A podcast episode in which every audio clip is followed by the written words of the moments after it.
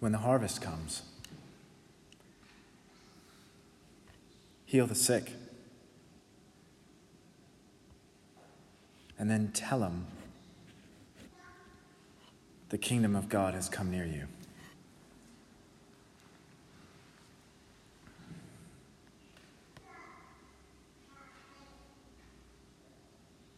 Luke 11, 20. But if I drive out demons by the finger of God, then the kingdom of God has come upon you.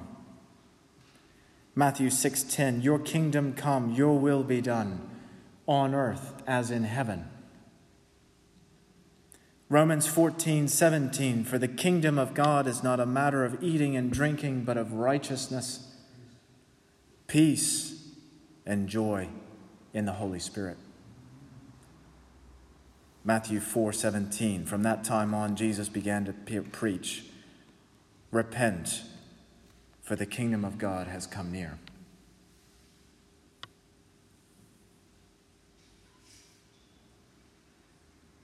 This kingdom of God. Is it mystical? Is it some far off, distant place? Is it separated from us? By time or dimensions?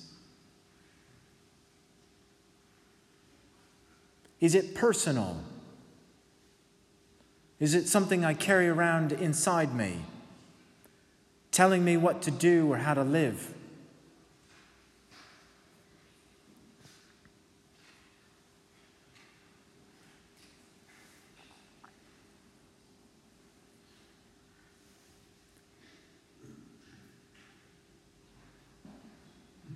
It may be. But in this story, and in the verses that I've quoted, it is also something else.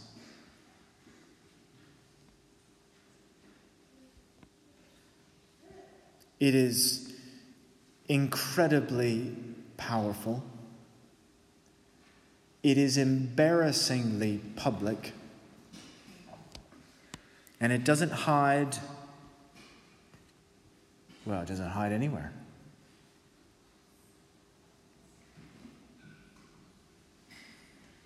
What does Jesus show us? First, there is the Word. First, there is the Word, this living Word in Jesus Christ. This Word of text that is then inspired by the Holy Spirit. It is the Word of God alive, living.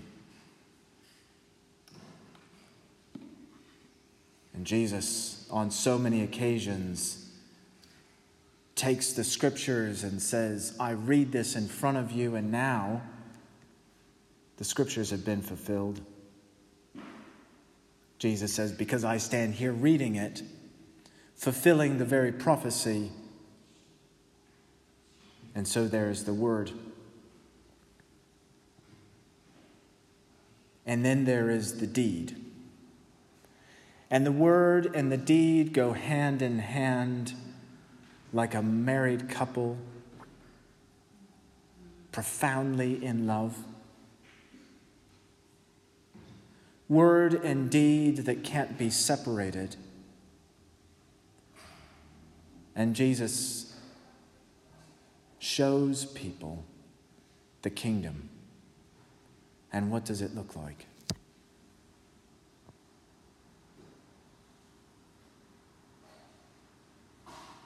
Sometimes it is deeply uncomfortable and it looks like a God who is almighty and powerful, whom we don't understand, whom we can't control.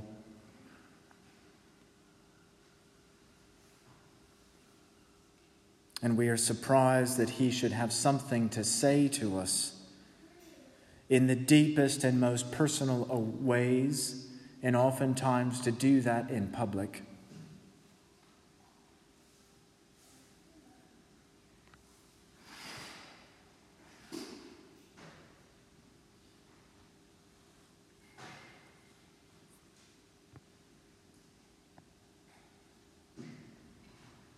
This is the God who shocks, who promises eternal life to those who are dead. This is the Christ who releases the power of the resurrection in the midst of those who are hemmed in on all sides by the corruption of the world. He calls sinners righteous. He announces that those who are plagued by endless suffering are blessed. He promises overflowing riches to those who are dying from hunger and thirst. This is the word. This is the word, Jesus says, and this is the deed. You will know these things when the kingdom of heaven is near. You will know these things when the kingdom of God is near. Because I will be delivering people from possession, I will be healing people of their illness and suffering. And in those places, you will see the kingdom because you will see the sign of hope and joy and righteousness of the Holy Spirit.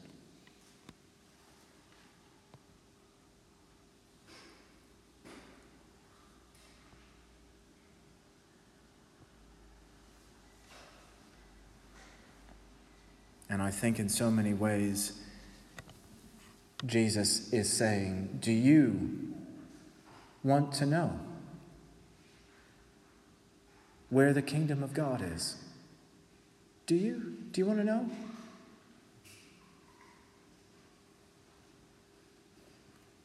Maybe we do. Maybe secretly it scares us. Maybe we're worried, anxious about what that might say about us, if it is indeed public.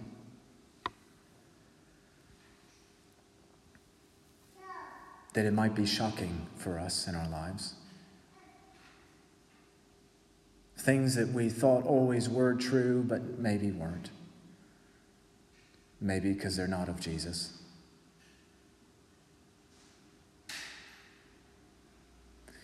But profoundly, and I want to emphasize this profoundly, when Jesus demonstrates or talks about the kingdom of God, it is not about condemning people. It is not.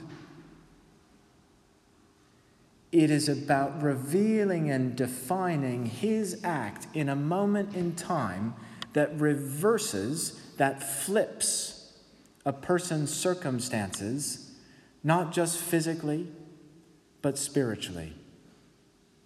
And does it all in one fell swoop. There is a difference between conviction and condemnation. Condemnation will leave you no room to be anybody else. Condemnation is an anchor that will take you to the bottom of the oceans, never to be redeemed, stuck with a label or an accusation. No chance for parole. Conviction is like that crack in the doorway through which you see a bright light when you are in the darkness. It is actually an opportunity for hope. Knowing that the place in which you stand suddenly is no longer the place in which you desire to be. When you've had an epiphany, you've woken up, you've realized suddenly that you're not, your life is not as it should be, and you need a way out. Conviction is that way out. Jesus stands behind the conviction of that cracked door, inviting you to push on through.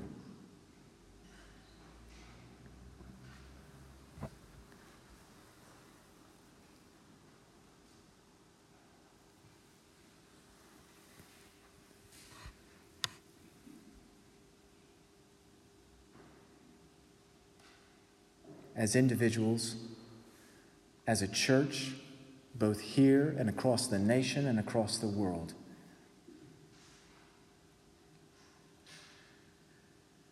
There is a fundamental step to conviction that we got to talk about. It is the avenue onto which Jesus is moving you into the express lane of life. It's called repentance. And it often sounds like such a heavy word, doesn't it? Because sometimes we can think of the repentance being preceded by condemnation. I am not worthy. which dangerously can lead to I will never be worthy. I am not worthy, said to Jesus Christ, gets turned on its head to this. Well, I will make you worthy. Follow me, Jesus says, and I will make you worthy. And in that conviction, you will be suddenly awakened to the error in life. The error, the misdeeds, the things that we've done wrong. And they can be a multitude of things. And the Lord Jesus has no qualms about shining a light on those things in our lives. But make no mistake, His doing so is about letting the light in. The kingdom of God is built on repentance. Whenever healings happen, whenever deliverance happens, it is about repenting. You go through the baptism, the words of baptism. You look closely, and what you'll see is that they're the words of deliverance, of exorcism, Every time we do a baptism, we are getting rid of the old, the evil, the sinful, the deathly. And we're saying sorry for that, and we're inviting Jesus into that space. Every time you say the Lord's Prayer, you are practicing exorcism in your own life. Lord, deliver me, deliver us from evil. Did you notice the forgiveness bit happens before that in the prayer? Jesus comes on the scene. Who precedes him? John the Baptist, preparing the way. How does he do that? Preaches a baptism of repentance. Now, I don't say this lightly, I don't point these things out lightly in my life, repentance has come with tears, with great anguish, with a sense of failure. And I can tell you that Jesus has been there in those moments to quickly take that feeling and to say, by acknowledging it, by speaking over it, you refuse to let it have power in your life. Be gone, failure. Be gone, sin. You have no power here. That when you repent in the most private of moments or in public, Jesus is there with you, helping you with the words. Did you know that? helping you say those words I am sorry.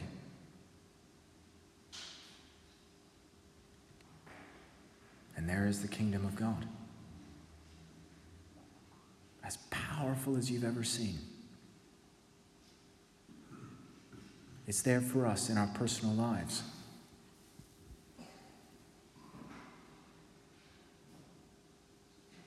it's there for us in the life of this church.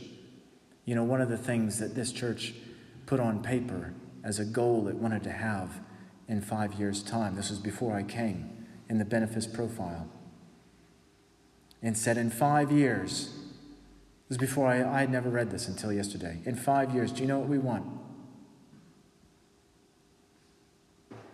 Does anybody know? it's the test. Does anybody know what you wanted? What was at the top of the list?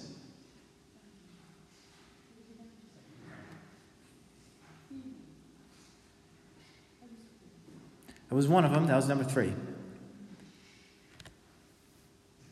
Revival. Revival was at the top of your list. Jesus, Holy Spirit, discipleship. Those are your top four with revival at the start. Now I think that God has placed something on your heart. Before I came, before I even knew about this church, revival in the Holy Spirit.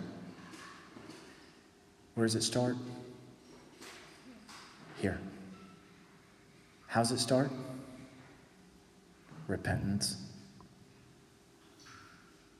We got to do it as a church.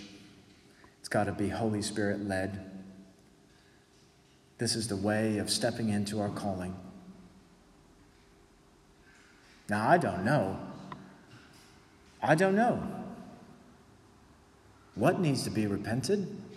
It's not for me to know. I just know it has to happen.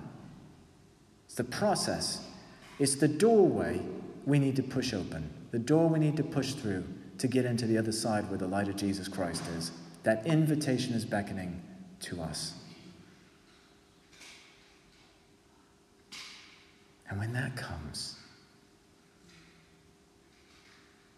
then there is the harvest. Then there is the harvest.